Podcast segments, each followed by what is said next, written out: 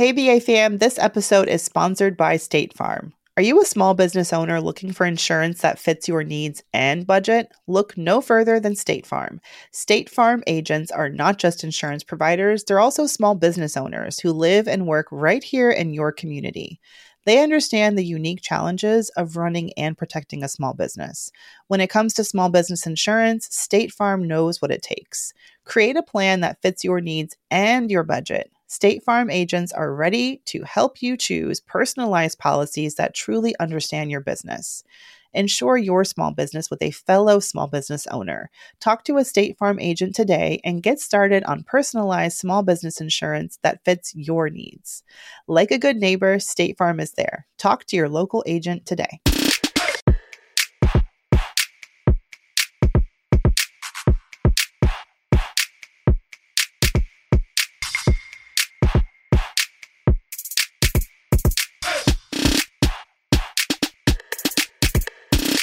Hey, hey, hey, we're back. We're black.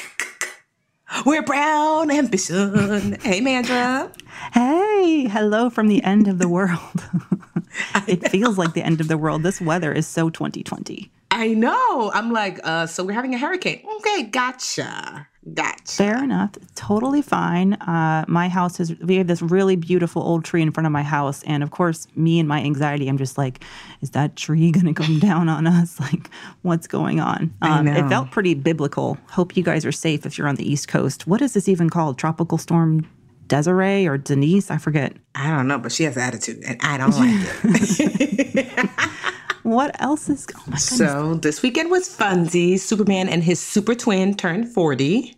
Yeah, that's a big one. It is a big what one. What did they? How do you celebrate your 40th birthday as a twin? I imagine you don't like wear matching outfits. No, you don't. But you do have a Okay. party Disappointed, together. but okay. Yeah, but it was honestly, it was really, first of all, it started, the weekend started off hilarious because why did a few people hit me up and say, take that door off Super door, Supergirl's door? And we did. Oh, that's right. so many people hit me. Yes. Yeah. So many people hit me up was like, girl. So many people were like, let me tell you something. You go in there, you take that door off the hinges. And I Mm-hmm. and I told Superman, I said, I don't think we have a choice. I think I think um Brown Ambition listeners have spoken. No, we were gonna do that anyway. So she came home. He was gonna do it before she got home. Um, but she came home a little earlier, so she stood and watched as zip, zip, zip, zip, zip. It was like that was a little Oh, awkward, but it was like effective. Was um, she apologetic? She was at the like you know I guess she realized like yikes this is bigger because everyone spoke to her. So um, my twin, my my husband's twin is like her favorite uncle. Like she's like that's like the love of her life. So when he spoke to her, was like you know that was really disrespectful. I could tell she was like wait what my fave on fave? Wait a minute, you know. Um, Yeah, I've been thinking about. I feel like at that age, it's when they start to test and see how far can I push and what can I get away with. And I Mm-hmm. Yes. think it's like it's an even better opportunity for you guys to set the tone now. Exactly. So, like honestly, like we had a, honestly, it was a great weekend. We what I liked is that we were able to do that, but then also be like fun time. You know, she came to the party, had a good time. Um, So what did y'all do? Did you have a big party? no, not big. We just had like family. It was probably around uh, in total twenty people, but they, you know, it was in and out.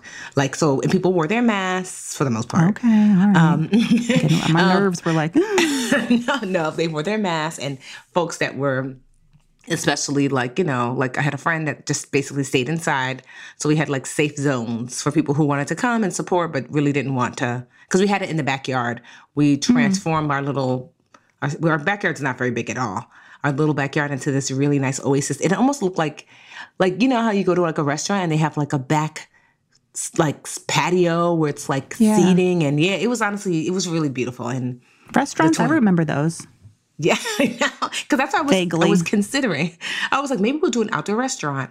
But as we called some of them just to see, you know, what it looked like, um, or how you would do it. Most of them honestly weren't. They didn't know how. They were like, honestly, we don't know how to navigate in these quarantine times. Um, so we were just like, you know, we were already fixing up our backyard, so it was.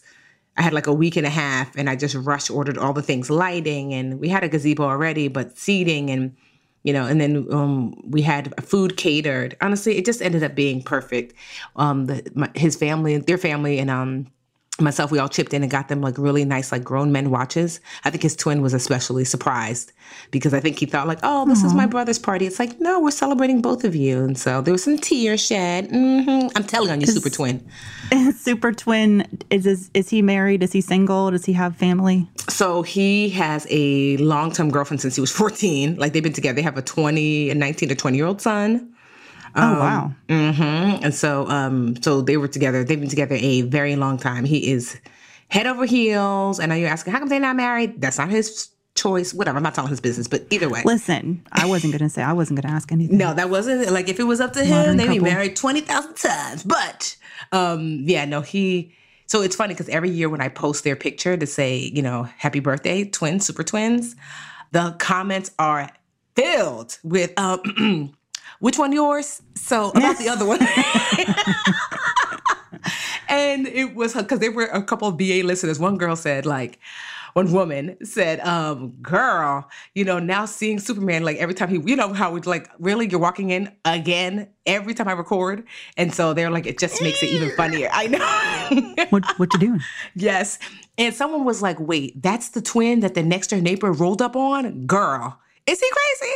Because when you oh, see Keith. Super Twin, yes, yes. If you see him, you're just like, uh, he's six five. And it's like that's the that's who yeah, you want. I remember meeting him at your reception. Yeah. So they're not small guys. You know, my husband's slightly taller at six six and the twin is six five, a little bit stockier. Um, but yeah, honestly, it just was just such a really great family fun time. Everyone really enjoyed themselves. It and I don't know if you remember, but Saturday the weather was perfect. It wasn't too hot like the days we had before. It didn't rain. It was just perfect. So happy times. They're happy to turn 40. I'm like, you, you know, you grown, you grown, grown now. Um, so well, yeah, that's beautiful because it does. Honestly, I think everyone just wants something to celebrate. Yes. So it's really nice that you found a way to have an event because, you know, just giving people a reason to gather, as you know, of, of course, like keeping safety in mind, like you guys did, but just giving people a, a reason to celebrate is is wonderful. And I think people's expectations are so low. Yes. anyway, you know, people were so, so excited. They're like, nice. I haven't been out of the house in so long. This is so nice. Now that our backyard is all tricked yeah. out, we're gonna like host like a little mini grill and chills, where it's just like us and like a, a friend or two, because we have a, a, neighbor friend that lives around the corner, uh, Rihanna, her husband. So we're like, we can host grill and chills where you guys just come over and we just grill and chill. We're gonna get a projector. I already, I already have a projector screen and have movie nights with them around the corner, or invite my oh, friend Linda. Cute. Mm-hmm. So we have a little that's so bit cute. Of, have you gotten closer to your neighbors in quarantine? Because yes. I I definitely have. I love my neighbors. Yes. They're just I just feel like I have such a nice little support system here. And it's been beautiful to build those relationships. And we've been having like one couple, you know, because there's it's a few married couples, some older, some younger, and we'll have them over once in a while just to I guess I didn't know what to call it, but I guess we grilled and chilled. Yeah, grill and chill. Honestly, grill just chill. I feel like people are getting closer to their friend friends. You know, like so we'll have like one friend over or two, and then just or like my sister. Well, my sister and, and the kids always come over, but like even more so now, like come eat. So eh, it's been nice to get close to people who you normally would chill with, but because you have ten thousand options, maybe you don't see them as much. So it was. It's been. It's been really nice. Oh, that's lovely. Yeah, mm-hmm. and this time of year, I, well, you mentioned the weather. We were actually we took a little a, a, mini a mini getaway. We went to the Poconos, which are just a couple hours away, and we rented a little house, like a little cabin. Ooh. And it was really nice. I mean, it was it was nothing special at the time. I think I booked this back in May when Airbnb was starting to take reservations again, and I was like, I want somewhere isolated but pretty, where there's not going to be a lot of activities because you know don't play, I figured nothing would be open anyway. Yeah, and I we rented this little cabin on Airbnb and it was really cute, very stylish, and had like a nice deck and outdoor grill, and it was close to a lake. And we just we literally just hung out as a family, and my, and I didn't realize how I didn't realize how little I see my husband and my baby at the same time because we spend so Aww. much time like passing him from one to the other. and being like, babe, it's your turn. No, babe, it's your turn. No, I did this morning. I got the breakfast. No, but I have this meeting. You need to take him right now. And just passing him like a hot potato. And then, you know, husband, whenever he has a free moment, is constantly building something or just, just there's power tools or he's power washing something or there's just errands to be run and he's flying all over the place. So I really like was kind of, you know, evil, evil laughing and being like, I got you right where I want you. Nothing for you to fix, nothing for you to work on. We're all just here trapped in this cabin. And we took Molly. Homeworld did not love the road trip. We had to I drug her heavily, say, but oh, yeah, she really needed a vacation, but it was really nice. And we talked about doing a trip in the fall too, trying to go somewhere where we can see like the beautiful. Um, we always talk about going to see uh, going upstate um, when the leaves change, like in late September. yes, Up yes. here, and so we talked about maybe like Vermont or um, the Berkshires or something like that. Just trying to do something, you know, to get out. And it was it was nice, and it wasn't too it wasn't too stressful of a trip. I think that people are It is getting crazy more to think that a year ago I was in Portugal on a 17 day baby moon. for. I mean, I because it would have been That been. life is I, so far away. I feel like that's what we were going to plan. I was like, oh, maybe they were going on a trip, but it was like obviously. And I feel like to your point, like having these like smaller, like more localized trips. People are really taking like road trips now more than ever, and so I just think that Mm-hmm. um, yeah, that that's so. That's my plan. I'm trying to figure Gas out like is okay, cheap, y'all. for real. And like, cause where can we go? I'm like, oh, maybe we'll go to Rhode Island. I love like historic homes or maybe, you know, places that you can drive to in a day or so. So definitely planning more of those. And if you've got little ones or just into animals yourself, um, uh, well, we're in Jersey, but look to see if you have a, we have, um, what is that called? Uh, and what's that place called? Great Adventures. We have a Great Adventure Safari where you could drive through with your car and see all the animals. There's like, you know, lions and tigers and bears, literally. Oh, wait, Mm-hmm. really? It's like a like you're in your car and you drive through the park and you see animals. Yeah, and some of the animals are like, you know, pretty close. They, they used to let the monkeys get on your car until the monkeys, you know, do what monkeys do, which is destroy stuff. Um, so now they don't let the monkeys do that. But it's really, so I can't wait. I'm, I'm going to take Amelia and Roman to see. I was telling them, like, you want to see? And so we were looking at pictures. I always like, the teacher in me always likes to show kids ahead of time what we're going to see. So yeah, so that's something a friend of mine did, and she said her kids loved it. Um, that was really a lot of fun. So you, you know, getting a, away and out, but in the safe space, you know, so something to definitely Yeah, think like about. wildlife sanctuaries. If you have a local, um, I feel like every county has a wildlife sanctuary where they have like goats or rabbits or snakes, like pet, like kid friendly animals that you can see. And also, I'm discovering like random beaches uh, along the because we're in I don't know where are we Westchester ish, and there's like little beaches in Connecticut and that aren't too far away or on the Hudson, like the river towns that we can go look at.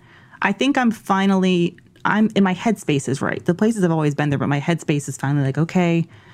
One, the baby is do is hand, like I can handle him out and about. I, he's more predictable, uh, and also I feel like mentally ready to be out. But I am, I, I still feel like there's parts of the country where they're like way out there and living their lives and everything is normal. And I just, it just, yeah, it's it, it's very surreal to me to see how different it is depending on, excuse me, depending on where you live. Yeah.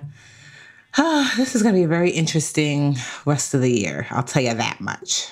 Yeah. Well, we have a really special show for you guys today. Um, we wanted to shake things up, shake things up. Y'all know when we have a guest on, it's because they have a really compelling story. We're very excited about them, and we never disappoint y'all. I like to think we don't disappoint y'all when we have guests on. We are really excited about today's guest. We mentioned on a couple shows ago, their names are Christina and Amon, and they are everything. If you do not follow them yet, you must check out their YouTube channel first and foremost. It's called Our Rich Journey. And while you're at it, follow them on Instagram. They're also at Our Rich Journey. So, Christina and Amon, because I have literally been YouTube stalking them ever since they reached out and I discovered their YouTube channel, I've watched dozens of their videos. How can I describe Christina and Amon? They are from the Bay Area, they are high, college sweethearts. They managed to retire early, quit their jobs, saved jillions of dollars, I imagine. And they retired early. And not did they just retire, they didn't just retire early in the US, they retired early and moved their entire family. They have two tween girls, moved to Portugal, of all places. And they have been mm. living there for about a year.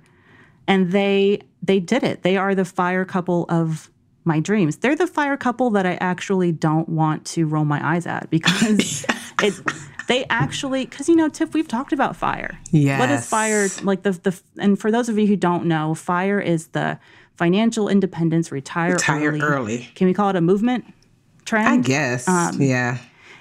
what it is i mean for me and the reason i was a little bit i've been a little bit cynical about fire is it's usually a lot of white guys who used to either they have like really crazy extreme methods of saving so that they can retire early or they had like you know pretty cushy jobs before and were able to quote unquote save because they had pretty high incomes and you know you really didn't see very many people of color i think the new york times even wrote an article that was the last time you and I talked about it. There was an article in the Times about how there's just a dearth of black families, black uh, uh, black voices in the fire movement. So when I when when Christina reached out to us, I was like, "What are you just like this unicorn? What is happening?" Um, Yes. right.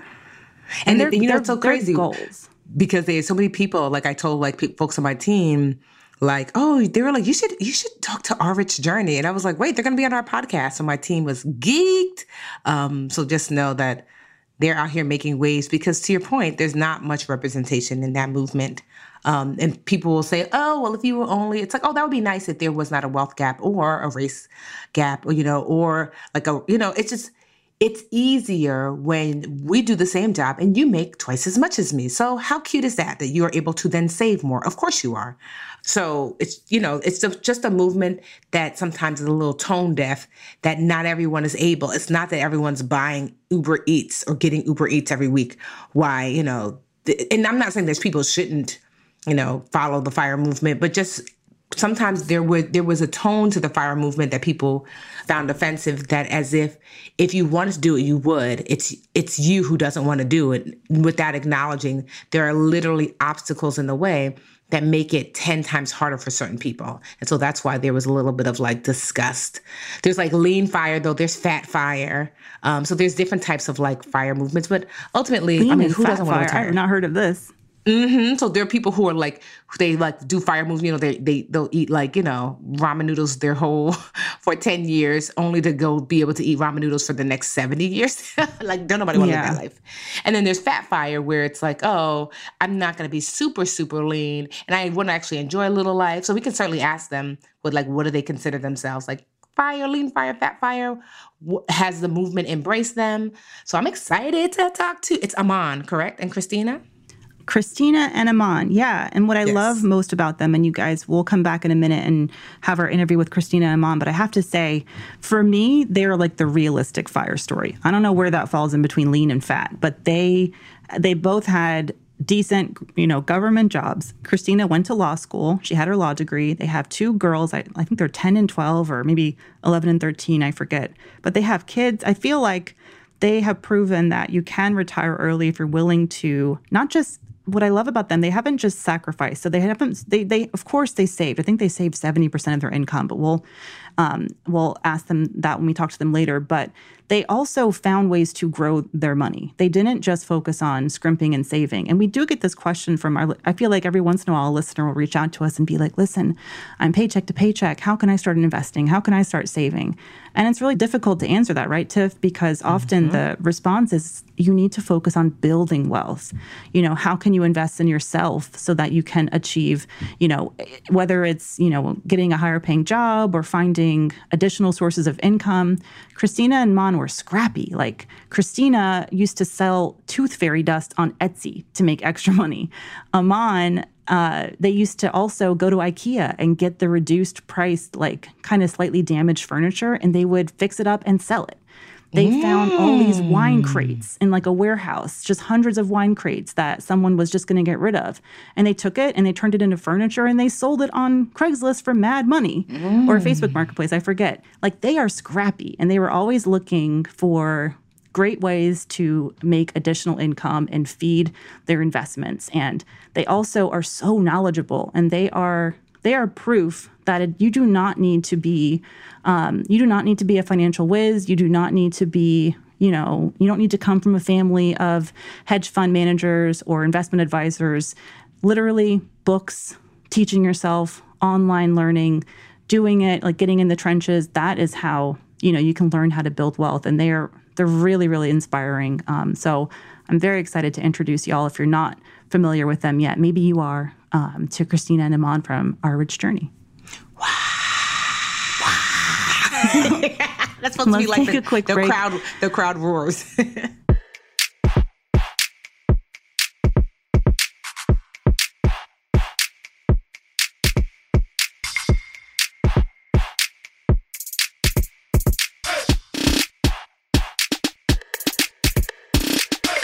Hey, BA fam, this episode is sponsored by State Farm. Are you a small business owner looking for insurance that fits your needs and budget? Look no further than State Farm. State Farm agents are not just insurance providers, they're also small business owners who live and work right here in your community. They understand the unique challenges of running and protecting a small business. When it comes to small business insurance, State Farm knows what it takes. Create a plan that fits your needs and your budget. State Farm agents are ready to help you choose personalized policies that truly understand your business. Ensure your small business with a fellow small business owner. Talk to a State Farm agent today and get started on personalized small business insurance that fits your needs. Like a good neighbor, State Farm is there. Talk to your local agent today.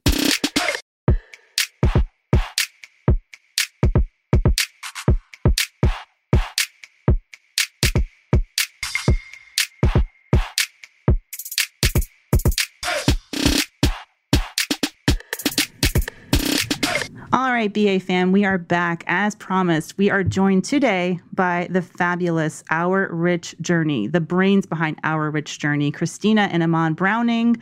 Welcome to the show. Hey, thanks hey, for having us. Yeah, thank you. We we have been looking forward to this. We were so excited about this call, so we are so glad to be speaking with you guys. Now we're well, geeked. I'm like, oh, I just know our audience is going to love you. Oh, let me do let me brag on y'all for a little bit because your story is so inspirational, and I know that our audience will love you. But um, as we mentioned, the Brownings come from the San Francisco Bay Area. You guys both worked for the federal government until your late 30s. You decided, let's just quit our jobs. Let's just retire now. How about that? With what, a 10 and a 12 year old at the time? Yes. Yeah, right. So they're they're 11 and 13 now. So yeah, they were about 10 and 12 at the time. What better and time not only, to quit your job? yeah, very casually. Well, no, I mean, I'm I'm kind of making it seem easier than it was. You guys planned for this. Um, you you joined the fire movement before you even knew there was a fire movement. Is that right? Oh, that is totally right. I love how you said that too. It's like we didn't even really know what we were doing as we were doing it in terms of classifying it as a fire movement because when we started, it wasn't like this huge thing. It's not a huge thing now, I would say, but it's much bigger than when we started. So, FIRE is really financial independence, retiring early. And the concept is really that you you save as much money as you can, you make as much money as you can, and then you invest that money. And then that money will grow enough to a point where you have enough money that you can reach financial independence and retire and never have to work again. So that whole sort of introduction to fire was we were sort of working on it and and doing all these things towards fire, but there wasn't really, we didn't know the name of it at the time when we started. Mm. We'll talk about, I mean, so take us back to eight years ago. Was it eight or nine years ago when y'all decided as a couple? Was it was it one big conversation where y'all where you were both like, hey, we should retire early? How soon? Eight years? How's eight years? And then you put it like, how did that how does it work as a couple? How do you decide we are going to both strive for this goal, get on the same page, and talk about the steps that y'all took in your early 30s to be able to retire before 40? Well, you know, it was a aha moment for me at work. I, I, was at work working for the federal government, and I was I was going through the motions every day in the rat race. And I was at work one day, and I received an award for my length of service with the federal government for 10 years. And at this awards assembly, there was another federal employee that had gotten an award for 30 years of service. Mm. And I just remember at this assembly, my 10 years was just insignificant. They hurried me off the stage, it was nothing. And at that moment, I realized that I didn't want to be here 30 years just to get another piece of paper. Yeah. And so I went home, I had this conversation with Christina, and you know, there were there were so many things that we wanted to do besides just spend the rest of our lives in our in, in our cubicle. And so we had this conversation, and we didn't really know how we were going to do it. You know, we had uh, it, it, was just it was just a goal. A goal was to be able to develop enough passive income, either with real estate or with the stock market, to be able to quit our jobs and live off of that. And so when I went home and me and Christina had this conversation, what Christina did is what she always does. She was like all in for it. She said, "Let's do it. Let's figure out a way to get it done." Bless your heart. I mean, my husband and I can't even agree on what to order on DoorDash. I mean, that's like a two hour conversation. like, well, no, I, I think y'all's relationship, I mean, has to be so strong, such a foundation of trust. And I just, I, and it comes across for me in your YouTube channel and your videos. You can really tell that y'all are all in with each other. And that's, that's beautiful to see. Tiff, what do you want to ask? No, I just want to know, like, what in your, I know, so you had that initial initial excitement, but what were the things that made you nervous about about this journey that you were like, how are we going to handle these things? Because I'm sure there are certain people who are listening. They're like, I'd love to retire early, but I'm nervous about dot dot dot. And how did you handle those things? There, there was a list. I think, I think the biggest thing on our list was the amount of money that it would take to retire to do it. You know, we we had this thing called a fire number, and it's a number that you calculate and it's based off of the amount of money that you would need in a in a, in a investment portfolio in, in order to call yourself financially independent. And just calculating that number and seeing that number on, on paper, that was very intimidating. So that was one thing for sure. Yeah, and I think you know it's for us. It's it's really like when we have maybe these challenges are we thinking okay how much is it going to take in order to retire because i think one of the things Amon forgot to say is when he came home and we were talking about it he said I want to retire before I'm 40. And so for us, it was like, wow, that's not a huge amount of time. Mm-hmm. So, what are the things that we need to do in order to make that happen? So, I think the challenge for us too was at the time, like I said, there wasn't a lot of information out there. There wasn't a lot of information in general in terms of how to pursue fire. And Amon and I also both came from backgrounds where we didn't learn about investing or even saving money, really making money, extra money. How do you go about doing that? So we didn't have that type of background in, in, terms of learning how to really deal with our finances. So that was definitely a struggle. I mean, I, I think part of it is really becoming comfortable in how do you make these real estate transactions? How do you make these stock market investments? And, and really becoming financially literate and understanding how to try and grow our money. So I think a lot of people, when they're on the fire journey, that can be a struggle because it can seem sort of overwhelming. You have to make all this money and then you have to figure out how do you grow your money because you can't just allow it to sit in a savings account. It's not going to happen. You're not going to get that type of money to retire early. So, those were some of the challenges that I guess the biggest challenges that we had when we were pursuing fire. And you had so you're in your early 30s. You have two girls at the time. They're young, right? Yes, so they were I think around three and five, probably. Christina, yeah, were, hadn't you just completed law school? Yeah, I was. I actually started law school. I went to law school at UCLA, and the girls were down in LA with me. And Amon was actually working at the time, but he was working in San Francisco, and so he was coming back and forth every weekend. I mean, I I cannot even imagine. You know, I was there with the girls at law school, but every single weekend, Amon was driving down or flying down from San Francisco to LA to be with us and support us. It's like he didn't even skip a beat. And so for us, yeah, that was part of the journey was really trying to manage again like two separate households managing little kids on this journey of fire and really trying to make everything work because at the same time we're supposed to be saving money and making money so yeah that that was another challenge your 30s are like that decade and i'm right where you guys were eight years ago so i am listening with these big old ears like mm, tell me what to do because this is a time in your life where your responsibilities get bigger you have the baby you get the yes. house maybe you get a dog you get a you know you, you move to the the burbs or whatnot. And you start to, I feel the pressure of it all, you know, the pressure of providing for my child, creating stability. And what I love about you guys is that you said, yeah, we have a, we have a, I'm sure you guys had a decent life, not, I mean, comfortable life. You both had great careers. Christina, you went to law school. You also worked for the federal government, but you chose to like even aim higher. At the time when you, when you started to think about retiring before 40, where were you at financially? Were you just basic 401k investors? Had you guys already bought your properties? Had you had experience in the real estate, or did y'all start from, okay, let's start getting into real estate? Because I know that was a cornerstone of your investing strategy, right? Yeah. So, you know, we were doing what most people well i don't want to say most people we were we were we had the fundamentals in place so we had an emergency fund and we were putting away about 10 to 15 percent of our income into our retirement accounts um, but a lot of the pressures that you talked about if we were to, I guess, get deeper into some of those pressures, we would have fell victim to lifestyle creep. And so, mm-hmm. what started to happen to us in our 30s was that we had to make a serious shift.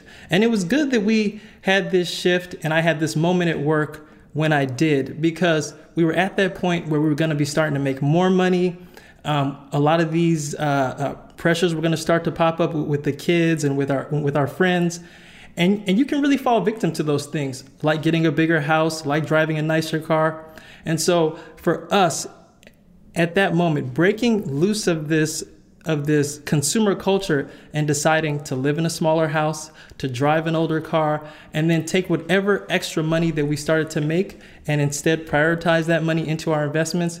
It was it was it was definitely a crossroads for us and we can definitely attribute our success to making that shift.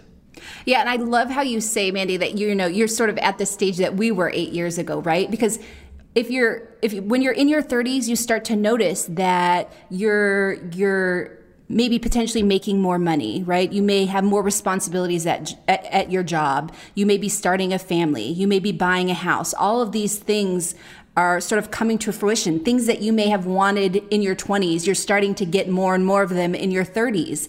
And so that is one of the big things I think for people pursuing fire is really not getting attached to or not falling down that hole of lifestyle creep. As you start to get more money, it's not this concept that, oh, you have more money so that you can spend more money. Mm-hmm. It's this idea that when you're making this more money, you were able to live off of less money before. When you make more money, it doesn't mean that you have to spend more money. The idea is that you can save that money and then invest that money. And then that is starting to grow during your fire journey. And you don't even have to have the goal of retiring early. It could just just be that you want to be financially independent so that when you get older, money is not going to be an issue for you. You can do whatever type of job makes you happy and you don't have to think, I can't have this job because I'm not going to make enough money to to you know, pay all the bills for my family and things like that. So, if you have this idea when you're in the 30s of of not falling down that path of of lifestyle creep, then you're way ahead of the game in terms of where other people are. Yeah, I just got to get my husband on board with that. There's an African proverb that my dad would say that you cut your coat according to your size. You know that mm. so many mm. people they're like, "Oh, I'm bigger now. I need a bigger coat," or like I'm, or they, ah. you know what I mean. You keep increasing, and so it, it just you're keeping the pace of the increase, not realizing like, do I really need to continue to e- increase? I mean, I'm a cheapo, so I was like living my cheapest life when I was 30. Um, so. because I also had lost my job then. But one thing I really want to know, because this is something that I struggled with when I was in my early 30s and I was starting my business, is like, what do you do for insurance? Because honestly, back then, my insurance was yoga, water, and prayer. So what do you do for insurance? what do you do for insurance? Was it in that order, Tiffany? prayer first.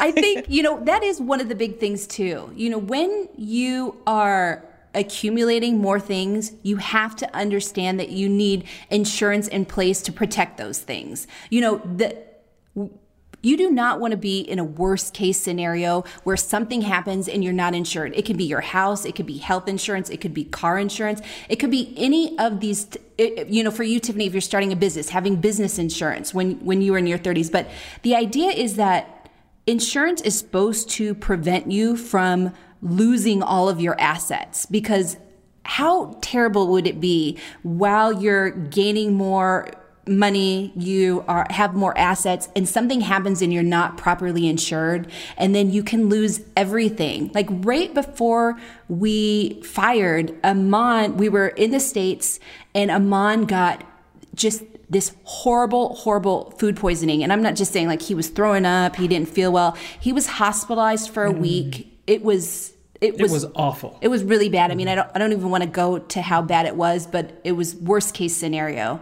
And thank God we were insured because the hospital bill was insane. It was an insane amount of money. And then we still had to pay our portion of it. But if we had not been insured, and this was right before we were firing too, if we would not have been insured, we had uh, there would have been a huge impact on on on our wealth. And so I think you know, a lot of people when they're younger, they want to hope for the best. They think they're healthy. You know, they don't need to be insured because nothing's going to happen. But even here, COVID is a great example of things that can happen that are unpredictable. And, and so you have to make sure you're properly insured.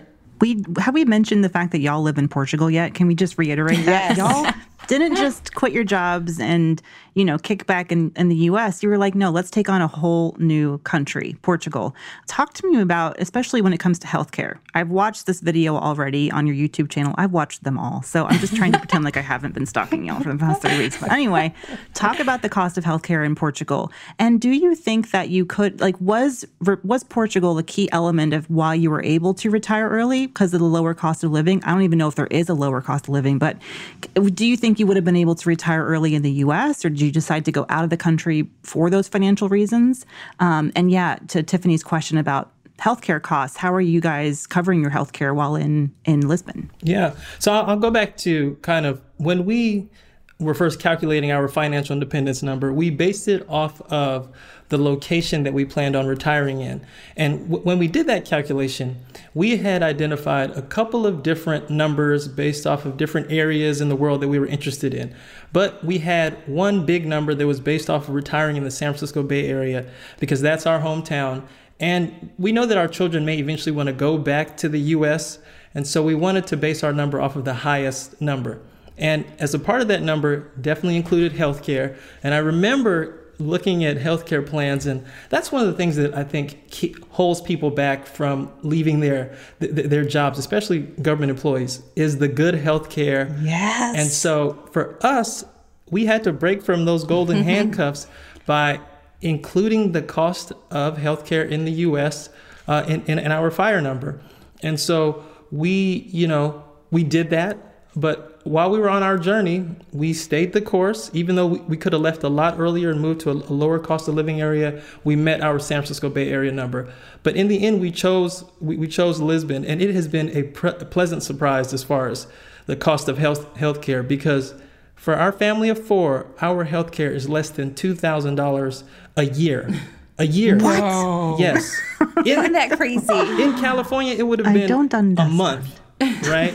Like A month. if you if you're Yeah, lucky. I know families. Yeah, and let me tell you this though. It's like we have been to the hospitals here already too. It's like we've gone for the girls have asthma, so they've had the minor asthma things that we have to go get treated at the hospital. We've even had dental work. Actually, Amon was at the dentist earlier today. Sano has braces, but I might get me some braces just because it's so Them into the lines, they cheap. But you know, we have had such an incredible experience with the healthcare here. I mean, there's nothing. We don't have any language barriers when we go to speak to the doctors, to the nurses, to the staff. Everything is so smooth, and we just show them our card. and And sometimes we have a very small copay, and other times it's like, oh, we don't have anything at all. It's just you walk in and you walk out. It is so simple. Yes. Wow. Exactly. Look, you hear me, Mandy? We're like, wow. because I'm not gonna lie, my husband works for the uh, Mandy. Your husband works for the city, right? And so does mine. And that He insurance for is the like, federal government. Yeah. So for so, and my husband works for the state. Well, he works for the city, but his pension and everything is through his state, and that's been the thing that's been like holding like The pension, not necessarily us because yes, well, it's not the pension honestly because I could get like you know we make more than enough that I would I'm not worried about that the pension payout. It's more so his insurance is so amazing, especially in the United States, especially in the East Coast, because I live in Jersey and it's like ah he would love to leave any day now, but he's got about five more years, and it's like the cost of health insurance in the United States. It's so much so that it's like, bruh, we need to take that with us because you could take it with you. So I totally get it and. Yeah, but you know, I don't. I wouldn't mind moving to Portugal, but I know he wouldn't want to do that. but yeah, I know so many people have seen our channel and we have we have videos on Portugal now and everyone's like I never even thought about Portugal. Now Portugal is at the top of my list and we're like, "Man, Portugal is amazing. It's like this hidden secret and it's it's not so hidden anymore. I think more and more people are finding out about it, but just I mean, a, the healthcare alone is is something to think about because just moving here and having the lifestyle or the pace that they have here in Portugal, it, it's just amazing. Well, talk to me yeah. about the, the key for me is, I mean, healthcare, and, and it's fascinating to hear what you guys are spending on healthcare in Portugal versus the U.S. But let's go back again to the early days. What were some of the, and so when you when you described how y'all were saving back then, I think that really resonates with me because that's what I had been doing since in my early 20s, saving that 10 to 15 percent in my 401k and feeling very smart about it. But what was the first step y'all took to ratchet up your investments? How did you start investing? Did you just max out your 401k? When you max them out? Where did you go from there? Can you walk us through like laddering up your investments and build and really what it took to build and grow your wealth in your 30s?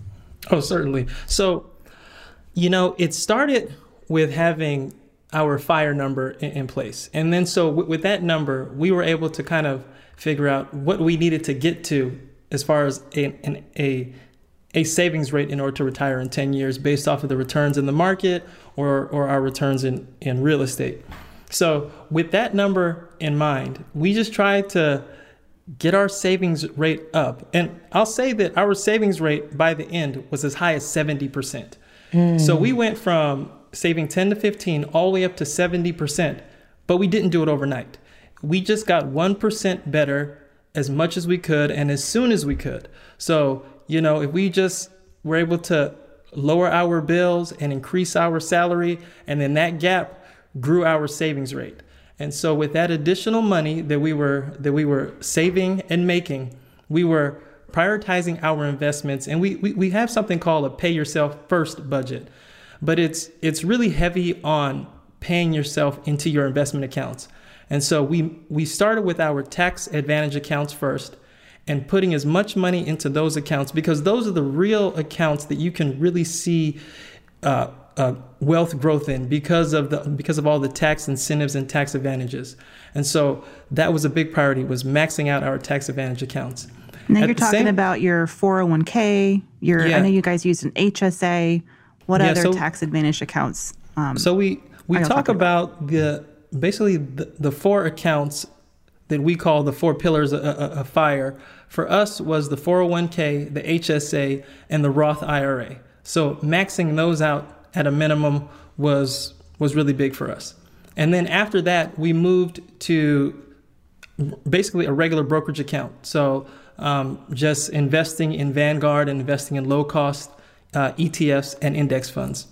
Um, at the same time that we were also investing in the stock market, we had read all of these books on, on real estate investing, and we're the type of people to read something and then to take action with it. So we had gotten all the real estate concepts down as much as we were going to get them down, and then we went to work. So we took an FHA loan and we bought our first house in the San Francisco Bay Area with 3% down. And it was it was a it was a fixer upper and we did something called a live and flip where we lived in the house, fixed it up, got equity in that home and then used that equity to buy other properties. And with an FHA loan, that's the that's the best way for someone to get started in real estate is doing something like a live and flip because after you've lived in that home for 3 years, you can sell that home and keep 100% of your profits up to a certain amount depending on if you're married or single. And so that was a, that was a big game changer for us as well. So I think really, you know, there's there's different ways that you can reach financial independence or financial independence and retire early. So you could do it through investing in the stock market. So in the stock market, you know, if that is someone's plan, then they absolutely want to make sure that they're maxing out their tax advantaged accounts first because then you're protecting more of your money from it being taken away by taxes. And by protecting it more, then you can allow it to grow more. So the idea though is that you have to max out that account, but you have to go beyond that. So once you max out your tax advantage accounts, then the idea is that you open up a traditional brokerage account and you start throwing money that there as well. So there's one way to reach financial independence. But then the other way is also through real estate. If you want to start investing in real estate and putting money into different real estate uh, real estate properties and creating rentals and creating rental income. That is another way. Or you can just invest in real estate and do like what Amon said is basically flipping the properties and then eventually selling them and taking the profit from that. Or you can do a combination of real estate and investing in the stock market. But it all comes down really to these fundamental pieces when you're pursuing fire is that the idea is that somehow you have to find ways to try and make more money and it can be through getting a uh, more money through your salary or it can be doing different side hustles but then it's saving more money and then it's focusing on that investment piece as well. Y'all side hustles literally uh, i get so many giggles out of hearing about how you guys found creative ways to build wealth. First of all, I'm like, where do you get the energy with two ba- like two little girls and y'all are like what building furniture out of wine crates and digging through IKEA's reduced like um, uh, returns bins and like selling flipping furniture online. Talk about how y'all brought in extra money and like what was the most meaningful source of extra income y'all um, created. You know, we always talk about this because looking back on it, we, we laugh about some of the things that we did. But for us, it's weird when you're on this journey. It's like your mind, like produces uh, income out of out of nowhere. There's literally money in the streets, and you just have to go pick it up. So actually, someone sent us a message today because one of our side hustles was we had um, Christina was writing tooth fairy letters on Etsy. She created an Etsy store, and this was my uh, favorite. Mm-hmm. It, it, was like a it was it was so funny. And when she when she came up with this idea, I was like, people really people really buy letters like that. there, there are families that do that. Yeah, but but someone actually reached out to reached out to us today, which is so funny, asking us about you know the details of it. How do you do it? How are you sending it out? Are you sending it out already pre-packaged? Do you send it out to the parent or to the child? So it was so interesting because you know people are are interested in finding these new ways to make money. And so i just thought oh you know this is a creative thing. But like you said we we uh, we're not too shy to go dumpster diving. We did that at one point. And i'll tell you the specific specifics of that we were driving around in oakland which is in the San Francisco Bay Area, and we drove past this huge dumpster, and it had all of these. Br- the, I don't guess not brand new wine crates, but it had all of these wine crates in them, and they were so beautiful. It's like these wine boxes, these wooden wine boxes. Yes, and there was a liquor store that had dumped them all out into this garb into this dumpster getting rid of them. And we went into the to the liquor store and we said are you dumping these? Are you not you don't want these? Can we have them? And so they said yes. So we filled up our car with so many wine boxes and then we took them home and our garage was just piled full of wine boxes and we ended up selling those. We got them for free and we ended up selling them on like Facebook and Craigslist and people were just it was so easy to sell because people thought they were really beautiful wine boxes and they couldn't find them anywhere and people were willing to pay us for that. Yeah, I was like a bougie broke hipster 10 years ago, living in Queens with my boyfriend at the time, my husband now. We were the dum dums, not the dum dums, but we were the ones buying wine, trying to find wine crates on Craigslist and begging liquor stores to give them to us. Y'all stumbled upon a little jackpot right there. I was like, oh, I would love that. Yeah, we did so that. Funny. I mean, we also, like Amon said, we had flipped our properties. So one of the things we found uh, at IKEA, which is, I feel like IKEA is everywhere. I mean, there's even an IKEA, there's like five IKEAs in Portugal here, but in IKEA, they have this as is section. So that yes. was another one of our side hustles. We discovered this, I'm not saying like we are the only ones who've discovered it, but we discovered that you can buy these items in the as is section and they're anywhere. I mean you can get things for 90% off or yeah up to 90% off. Yes. or if they're you know if they're no longer having a certain product like an entire fridge uh, an entire kitchen display you can get for up to 90% off. So we started buying these really nice items in ikea and reselling those also. Yes but we had a niche. Our niche was kitchen uh, it, it, was basically like kitchen construction material. So the cabinets, the countertops, refrigerators, hoods, all of these different things. When IKEA changes out its kitchens in in the showroom, they would put their entire kitchen down into the as is section, and we'd be waiting for it. just pick it, pick it right up. It was ninety percent off, and you can resell this stuff and make a lot of money. We were my kids hate IKEA now because I was taking them in there all the time. and there, this, is a, this, is a, side thing, but every Wednesday, kids eat free at IKEA. So Ooh. we were there every Wednesday. They're probably you, sick of those meatballs. I but I know I lived up. That's how I furnished my whole first apartment was the IKEA as a section. I was like, oh no, we will have cute things, but cute things on a budget. So I feel you. I never thought about that. exactly. I'm a victim of lifestyle creep. I'll fess up to it. We bought our house and it was West Elm all the way, y'all. And I I feel foolish, but it's true. We did West Elm and like Crate and Barrel. You want to have nice stuff.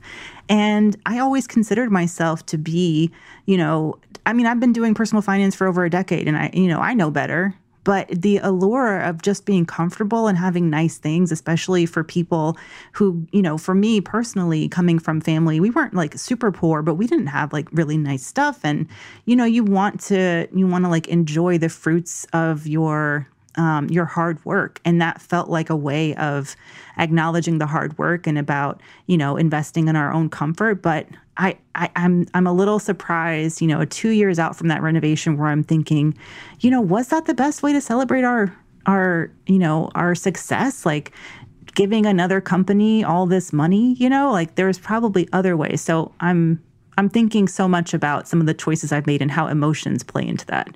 Um, you know, especially as you're starting to build and, and build a family and um, earn more in your 30s, like y'all said. Yeah, I know. I I think definitely there's this idea that, uh, and Amon and I talk about it a lot. Actually, it's like you can make short-term sacrifices for long-term gains and that's yeah. really how we thought about it when we're thinking about or even if you're thinking about how much it costs to do x y or z converting that into hours of work right it's like would you put that many hours of work so that you could have this or so that you could do something or do that and so that's an interesting way to start to think about it, but also realizing, you know, what is in your future? What do you look for? What do you look forward to the most in the future?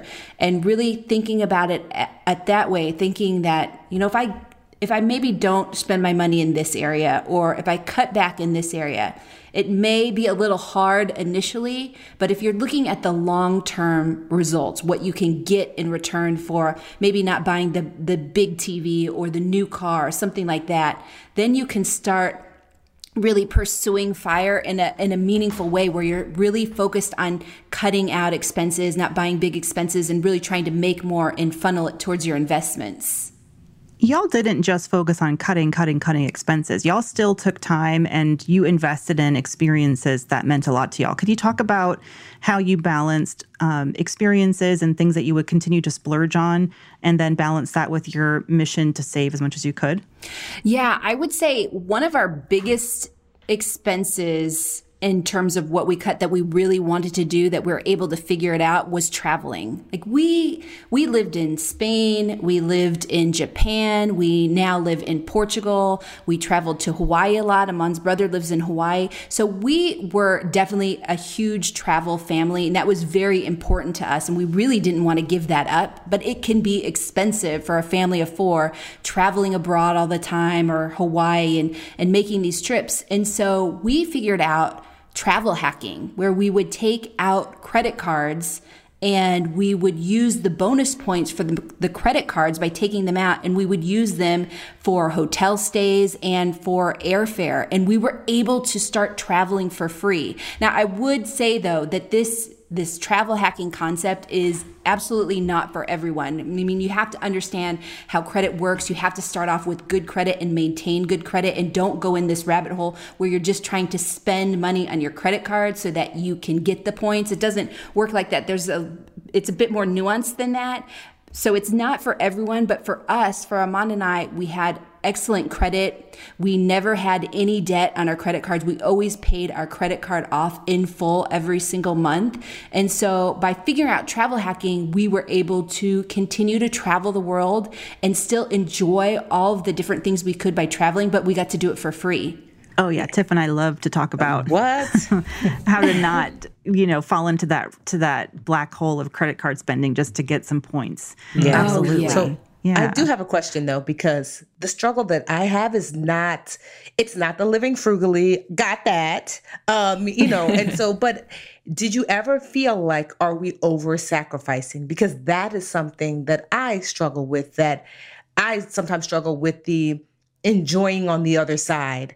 And so, do you ever feel like you know you were over sacrificing, and if so, um, how did you manage that, or if not, how did you avoid that? Yeah, I think that for us, we didn't feel like we were over sacrificing because we built in things on our journey so that we could enjoy things. So, like I said, we did traveling. We traveled quite a lot. And we also, this is something that we didn't save any money on, but we still did it. We're from the, we're from Oakland, like I said, and we went to a lot of Warrior games and we didn't get the nosebleed seats. We were sitting, you know, I wouldn't say on the floor, but maybe five rows back off of the floor. So that was one of the expenses that we splurged on when we were in Oakland. But I, I like to tell people a lot that you you should you should enjoy the journey. You should enjoy your journey towards fire because sometimes it's not all just about that destination of being able to retire, right? If you're miserable on your journey, you're not spending a single dime doing anything, you are are you know, not going out with your friends or you're not doing anything with anyone, your family members, it's a miserable journey and it's not sustainable. So you have to you have to figure out what the right balance is for you. So we're not I, I wouldn't encourage everyone to just you know count every single penny and and and live in a way where they're just not able to enjoy anything. Yeah, and I think this is a this is a misconception about the the, the fire movement is that the people that are on this journey are eating beans and sacrificing. They don't have cable or Netflix. You know, they don't go anywhere. That's that's absolutely not true. To do this, you have to just find creative ways to enjoy yourself.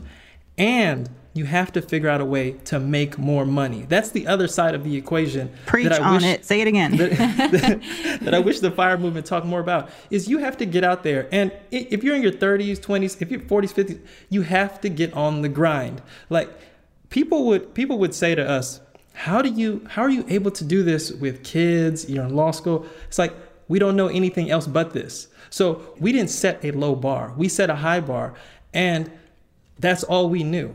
So for us, we don't define, you know, our journey in any particular way. It's just it is what it is. That's why we called our YouTube channel Our Rich Journey because this is this is how we live our life.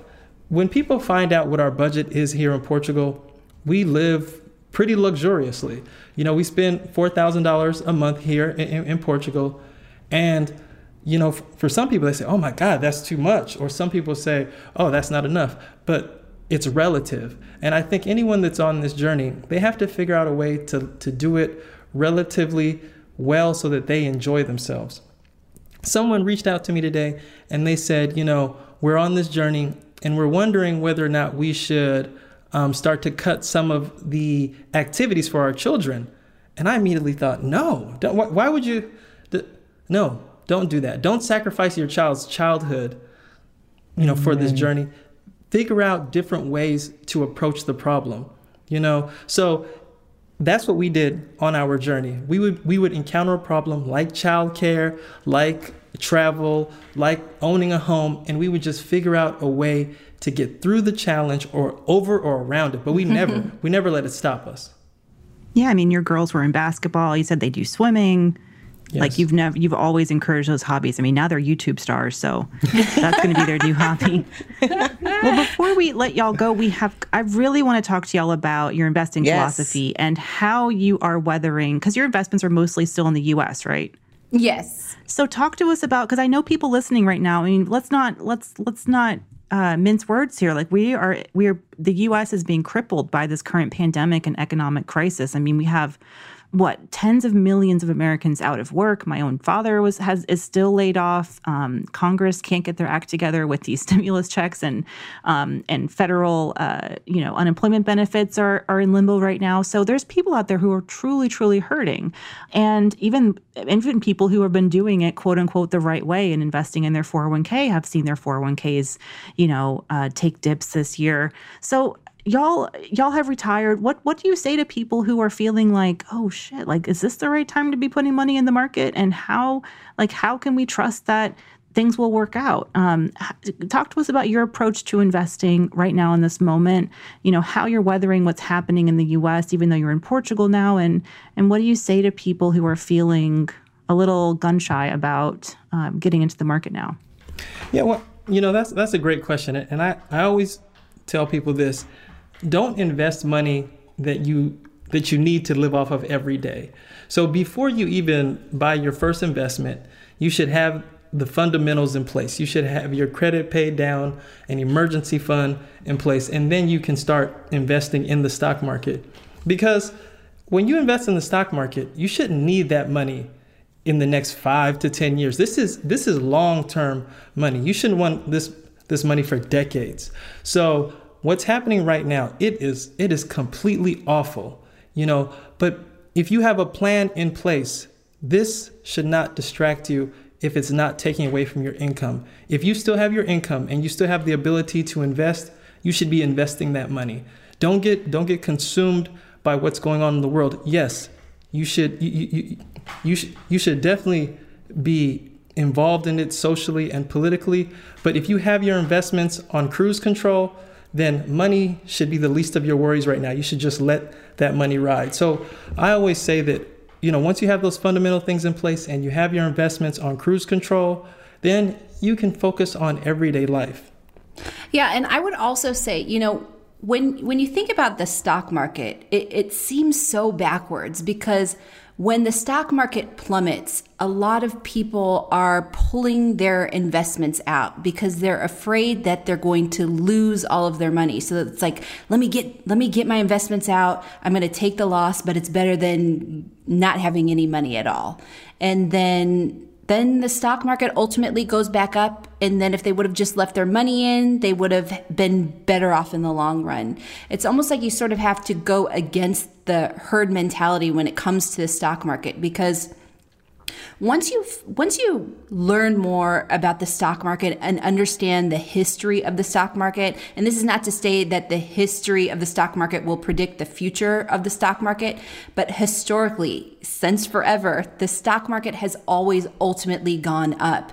And so when people are thinking i don't know if i should invest right now because the stock market just dropped something like that or maybe i should pull my money out because i'm losing money and i don't want to lose it all.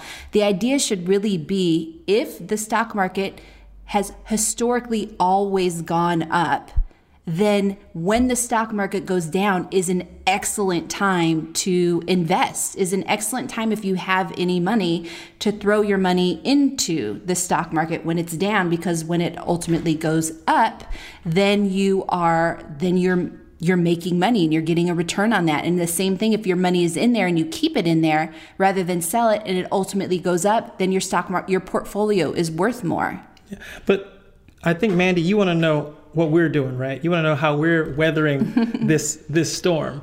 Yes. And and I think I think a lot of people have that have that question. But when we first started uh, our our plan, we devised a plan that involved front loading our investments into very aggressive uh, index funds. So technology and total stock market index funds. And then as we got towards the latter half of our journey, we started to build up what's called a stock market emergency fund for dips like this.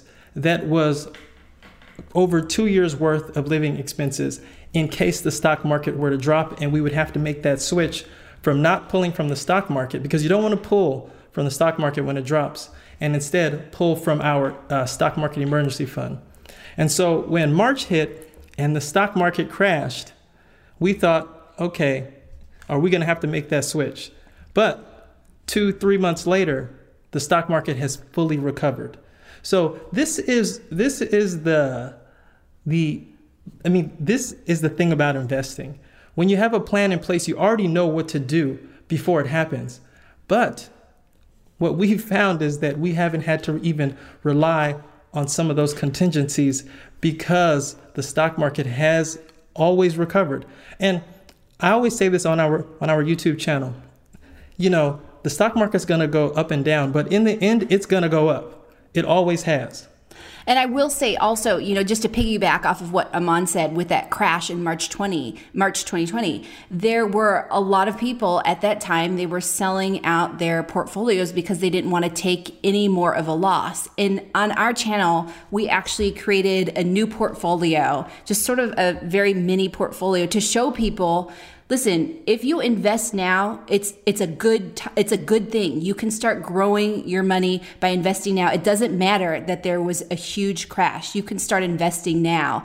And so many people were like, "Why would you invest now? It's a crash. It's the worst time to invest." And we're like, "No, that's the very opposite of how you should be thinking. You know, you should continuously be investing whether it's a good whether the market's doing well or whether it's doing bad. You should just be dollar cost averaging into the market. But when the market is doing bad, it is an excellent opportunity to grow your wealth. And so that's what we're really demonstrating with this portfolio to our followers is like, listen, when people are running and trying to cash out their portfolios when there's a big crash, don't do that. Do the opposite. Do the opposite and start building your wealth. I think y'all really illustrate beautifully the power of the mindset when yes. it comes to building wealth. Like you've got to really, you've got to look at your emotions, as my lovely therapist always says. look at the thought or the feeling and just acknowledge that it exists and then just attack it with reason and logic. um, and I love that y'all, I've been following that series that y'all where you share your portfolio and how you invest at the bottom of the market, or at least, you know, you never know when it's the bottom, but how you guys invested in the spring. And I, and I love that lesson. I just think people have to be ready for it. And really want to I want to home in on the point that y'all made too about that emergency fund. And just to be clear, when you say it's a stock stock market emergency fund, you don't have the money in the stock market. It's your emergency fund so that you oh, don't touch cash. your money in. Yes. Exactly. Just cash, right? Regular old. Yeah. So that's key because you know people think that like if you're if you're worried about losing everything when a market goes down, then you're probably not investing money that you're willing to to put away for the long term. Like your money that you want to hold with your you, money that you want to be able to access if an emergency happens. That should be really it should be liquid. It should be available to you. It should be enough um, for the you know for whatever period of time you feel comfortable with. You guys, two years seems reasonable because y'all are, you know, you're you're in, entirely without um, you know well you have your passive income but you've left your you've left your jobs and you're living your fire lifestyle but for other people maybe it's six months or a year's worth of expenses. And i love that y'all have that cushion because it helps you kind of like stamp down those emotional fears around when the market dips. Like oh no i've got to take my money out um, because I, I i don't want to lose it because we need to have food on the table with that emergency fund y'all you you provide a cushion for yourself and you provide the security that you can continue with your investing strategy continue building your wealth and you don't need to sacrifice that um, when your emotions start to take over. I, I think that's a really important point for people and that's why we're always like before y'all start asking about investing, I'm talking to my yes. dad and my uncle Mark, who be, who'll call me all the time. What about Hertz? Should we invest in Hertz? What's happening? oh, you know, bankrupt Hertz? Yes. Oh, yeah, sure. Jump oh my God! I'm like, listen, if my uncle Mark is talking about it, do not do not go to don't go to Hertz. But um my dad, he he still saves money in his coat closet. I'm like, you trying to talk about investing in Hertz? Can I get you to like put some money in the bank first? Like what is this? It's so backwards. Go yes. ahead.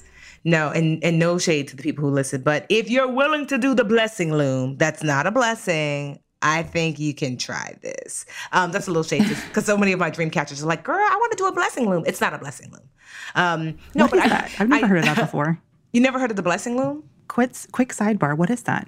No, we we talked about it on the podcast. Remember, I said um, it's it's basically the pyramid scheme, but they keep renaming it Blessing Loom Pyramid Scheme. When you bring more people in, and they they bring money, and then you move to the center oh. or to the top. And then, I see. Okay. Yeah, but they just keep calling it new things. But I did want to ask, like, what? Because I want to get just a little nitty gritty. Like, what percentage are you living off of? Are you doing it where you're anticipating like on average a seven to eight percent return and you're living off four percent of your of, of of what your investments yield? Or is it more so you're living off um, your if you have rental properties or is it and then two like what was your fire number? Because i know like my financial advisor my financial planner you know i mean i guess technically i don't have to work now i guess. I mean i, I just like i like doing budgetnista but um we i my husband and i help out a lot of people. So um our uh, what we spend a month is like half of what we spend actually goes to us and just the rest goes to helping family and friends. But so like what's that what was that number for you? Like if we set aside this amount plus with the real estate coming in we should be good. I'm curious about that. Yeah, so we we don't have the real estate anymore. Okay. We sold our real estate and then we put that in the stock market. But our our fire number was based off of living in the san francisco bay area so i'll caveat with that caveat that that our number was over 2 million close to two and a half million. But again this is because we live in the san fran or our our fire number was based off of living in the San Francisco Bay Area. So some people will probably think that that can be very high, or some people actually think like maybe that's low. So it's really relative to where you plan on retiring, where you live, what your family size is, and what type of stuff you plan on doing in retirement, and how much is that stuff going to cost.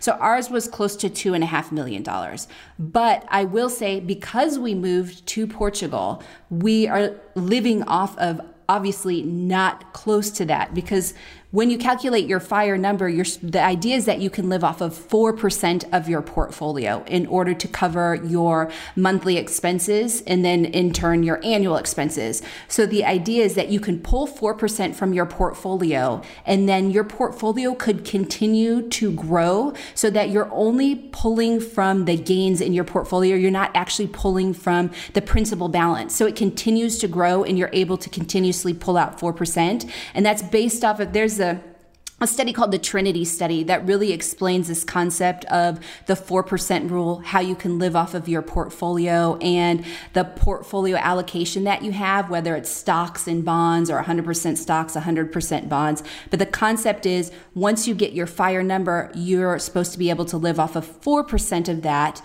and pull money from your portfolio, and that pays for all of your expenses. But we are here in Portugal and our expenses are much, much lower. Like we said, I mean, we gave you the example of the the healthcare, how much cheaper it is, or I'd say how much more affordable it is here in Portugal. So for us, we don't have to pull a full four percent. We we pull under 4%. And if you ever are in a situation where you're pulling less than 4%, then it's even better because then mm-hmm. your portfolio can continue to grow even more. So the idea is if you're able to pull less than 4%, it can grow even more. And so that's a perfect situation. But I would say for people that have different locations in mind. Like, for example, like uh, we said, we were thinking about the San Francisco Bay Area and we were thinking about Portugal. For us, it was really important to not retire until we hit the mark for the higher cost of living, which is the San Francisco Bay Area. And again, that's because if we come here to Portugal and we decide, you know, four or five years down the road, we want to return to the Bay Area, or, you know, our girls will be going away to school soon, not soon, soon to me, but you know, in, in another four and six years. If they return to the States, maybe at that time we'll think, oh, we should return with them, or maybe we want to live back in the States. If we would have picked a fire number associated with living in Portugal, then we would be stuck. We would be limited in terms of where we can go after that. So for people that have multiple areas in mind, I would I would recommend picking the higher cost of living area. And then when you go live in a lower cost of area, you're pulling less than that 4% and your portfolio is able to grow even more because of it. And when That's you're awesome. in retire, did that answer your question, Tiff? No, it did. I just said that was awesome. Yeah. Were you done? Mm-hmm. okay. I'm so I just have so many questions. Um, now I wanted to know because you guys have your YouTube channel. I know you have a course now in stock investing. When y'all were planning, you know, sources of income or planning your portfolio and and hitting your fire number, did y'all think, okay, we'll also bring in um, income from our YouTube and maybe we can teach people and have a course? Was that part of your plan, or was this just like a happenstance? Because it doesn't strike me that you guys set out, because that's honestly one of the things that kind of annoys me about some fire. I'll just be totally frank, as Christina knows I can be.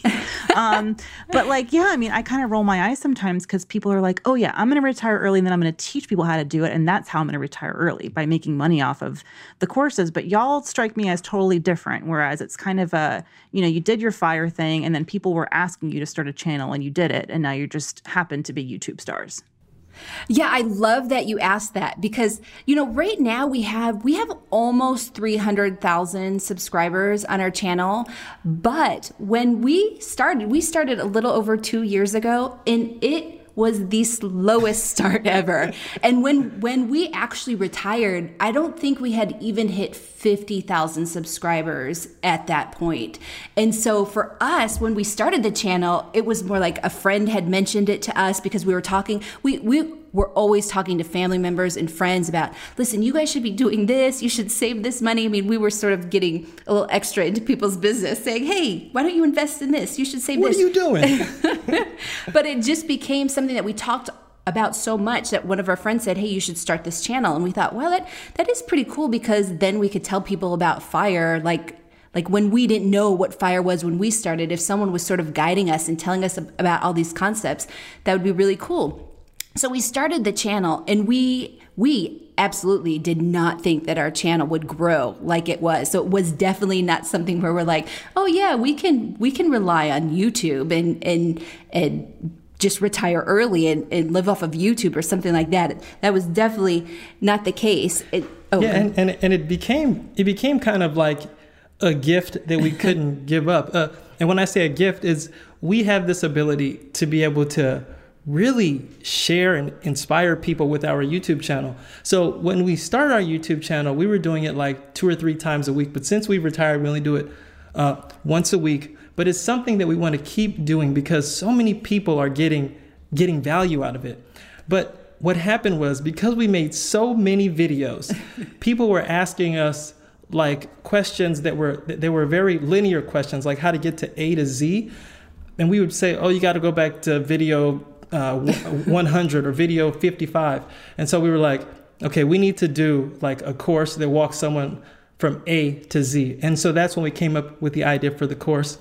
Um, but it was, you know, all of this was just it, it, it, it just it just kind of started to happen because we were being asked to do these things. Yeah, but I will also say that you know people have been asking us for a while to do the course, and we're like, yeah, you know, maybe maybe we'll get around to it. But what really prompted us to do the course was COVID. Yes. because we were stuck in the house for over over a, over a month. Oh yes, if you see that course, my hair was looking raggedy the whole course. Wait, just a month? Is It was I know five that it- it's not as bad compared to people, some people in the states, right? But yeah, we were just getting fidgety, like, oh my gosh, we we cannot just sit in this house and do nothing. And we were we were telling people, you know, go out and exercise, go out and read, or exercise in your home, read, write, do what you can to stay productive. Don't try and be busy because busy is just sort of taking up time. What can you do to be productive? And then we thought, you know what? Why don't we just sit down and really focus on creating this course? And I think, you know, that because we had that extra time, it was it was really a fun project Yeah. to, to be had- able to do. I mean, y'all are so young. You're clearly incredibly intelligent. Um, you guys have so much, uh, so much energy. Like, so what does retirement look like for y'all? Can you kind of paint the picture? You know, do, do you see yourselves kicking back on beaches? Like, what does your retirement look like? Do you think you'll be satisfied? Um, you know, with with uh, obviously, you you know, sitting back in the house is is not what you're excited about. Um, I think those of us in quarantine are all just like, get us out of here. But talk about how do y'all plan on spending your retirement with the Oh, next spend 40, lot of- 50 years ahead of you? Oh, we spend a lot of time at the beach. Don't don't don't knock that. that's really nice. So, uh, the, and that's one of the nice things about living living here in Portugal is that we're near the water. The outdoors are really amazing.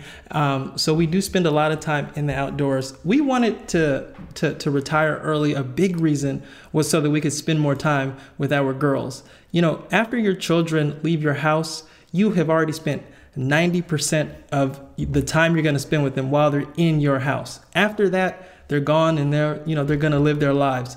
So that's a gift that we also have is that we get to spend more time with our kids. We get to coach our daughters in sports. Christina swims with uh, Malia. I play basketball with Sanoa. We volunteer a lot. Um, recently, we've been doing uh, calls with underserved kids talking about financial independence, talking about talking about money and financial literacy. And so, what's really great is that we get to do whatever we want to do whenever we want to. Uh, on Sunday nights, we don't have that anxiety that Monday morning is rolling around. So it's just, it's really an unexplainable feeling to be able to have this freedom. And it goes back to what we talked about earlier making that short term sacrifice for the long term gain.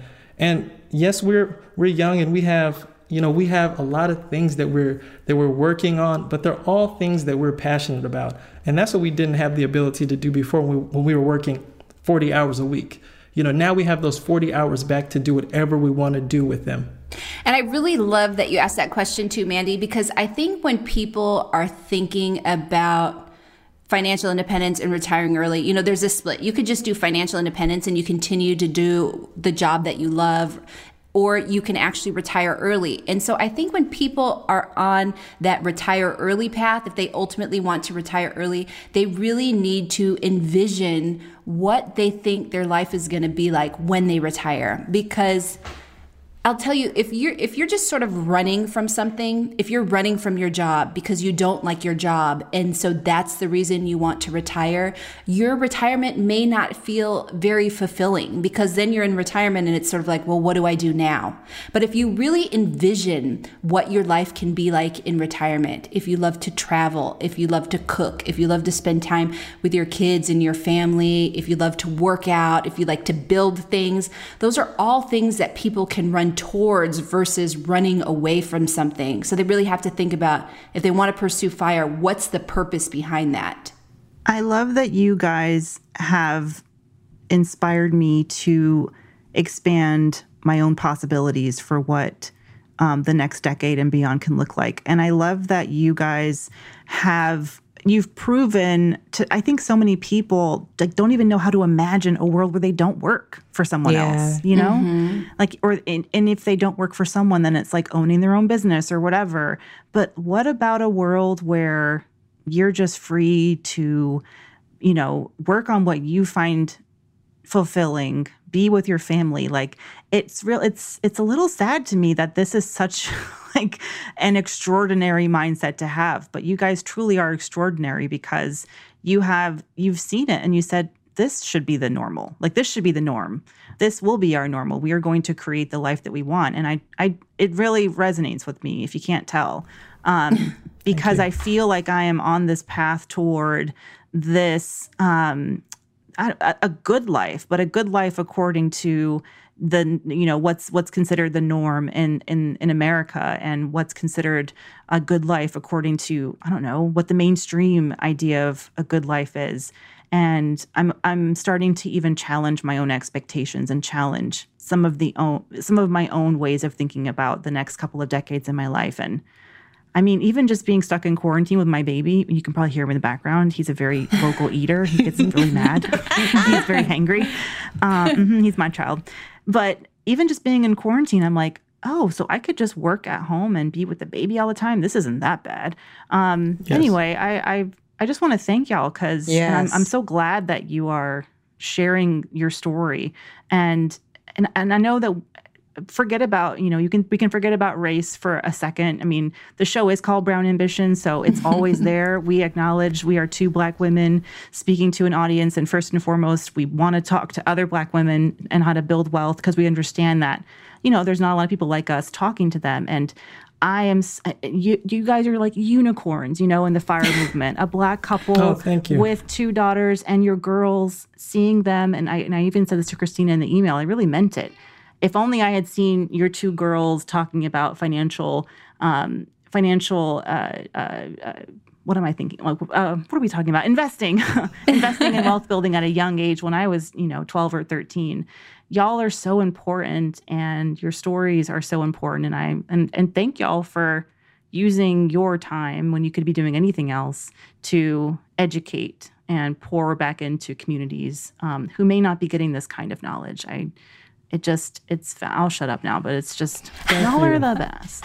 Thank you so much. I know no. that's so nice. It's like it's so nice. Well, you know, we wanted to talk to you guys anyway, so it was just like, oh, it's it's your brown ambition, to... baby. Like this is it, right? Like this. Exactly. Yes, I know the epitome, right? brown ambition. epitome of brown ambition, and I think oh, that it's you. just good for thank people to so see that life can be lived differently. You know.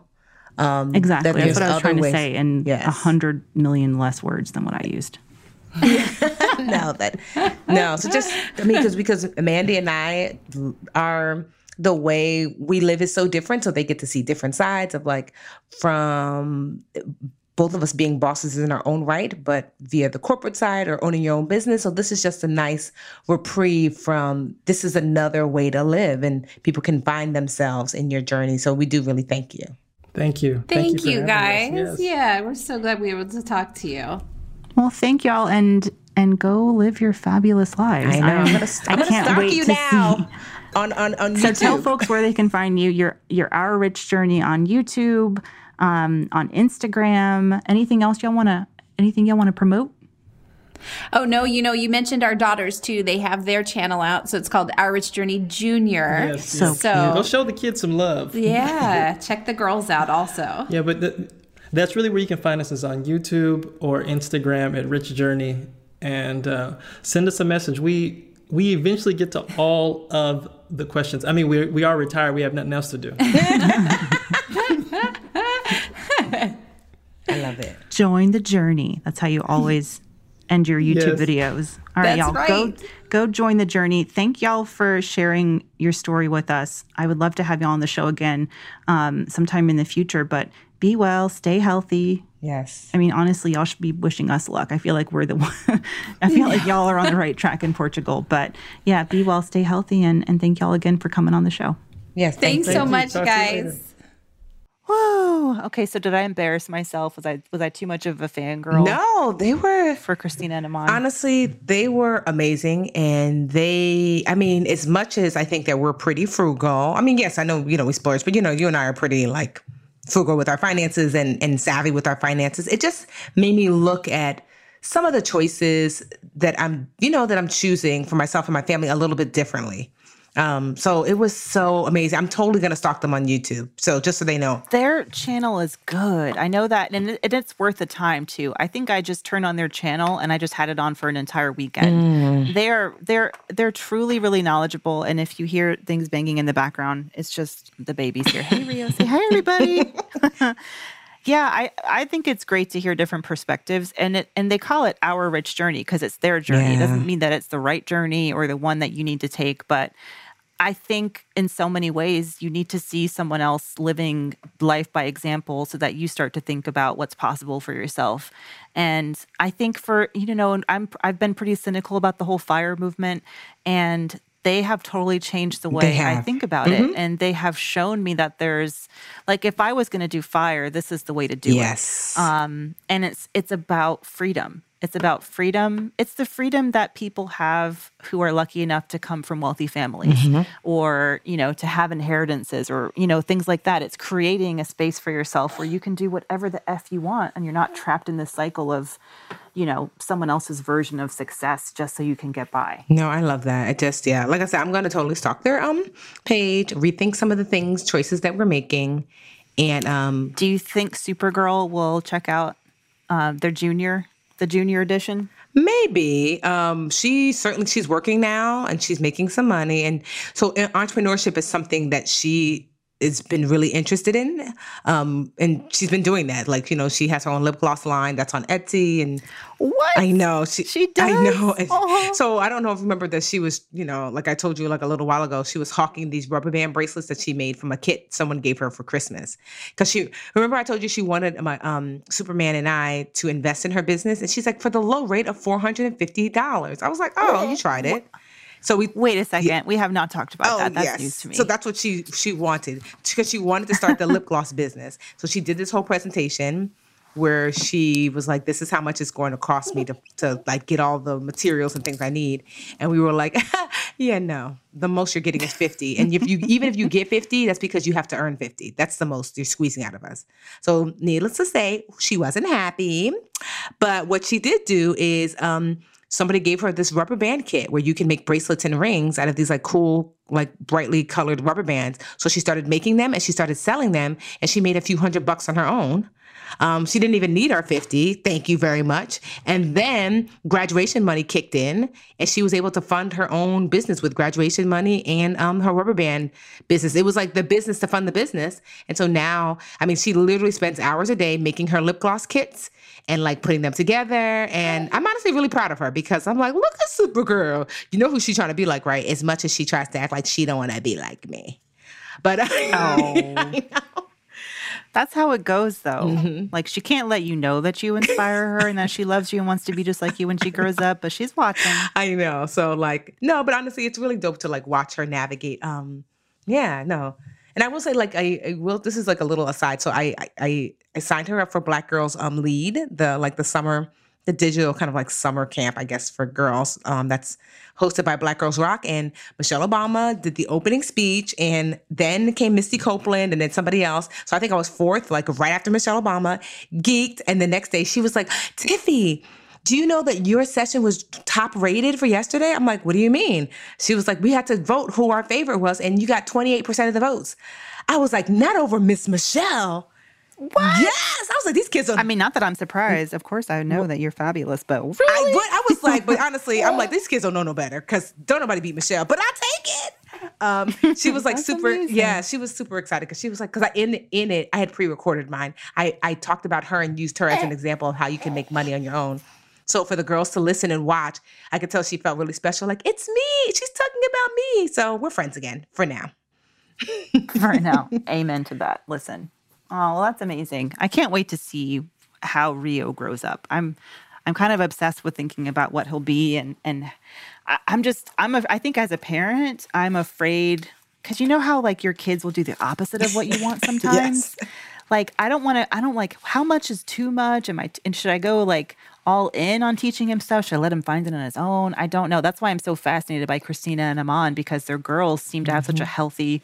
Not just not only do they understand the different uh, financial topics that that their parents talk about, but they're also curious and excited to do it themselves. Like, how did they do that? I know. I'm gonna be studying them for. I know. I know. For real. Everybody in a really creepy way. Just, Yes. just sending. I'm just going to slide into their DMs all the time. Um, well, I loved having them on the show. And uh, if y'all like, who else are we missing? Who else are y'all like? Who's on YouTube? Who's out there that who have fabulous stories that are inspiring y'all that y'all want to hear more from? We'd love to get in touch with them and have more folks on the show. We certainly would. We certainly would. All right. Well, thank y'all for another beautiful week of Brown Ambition. We'll see y'all next week. Next week.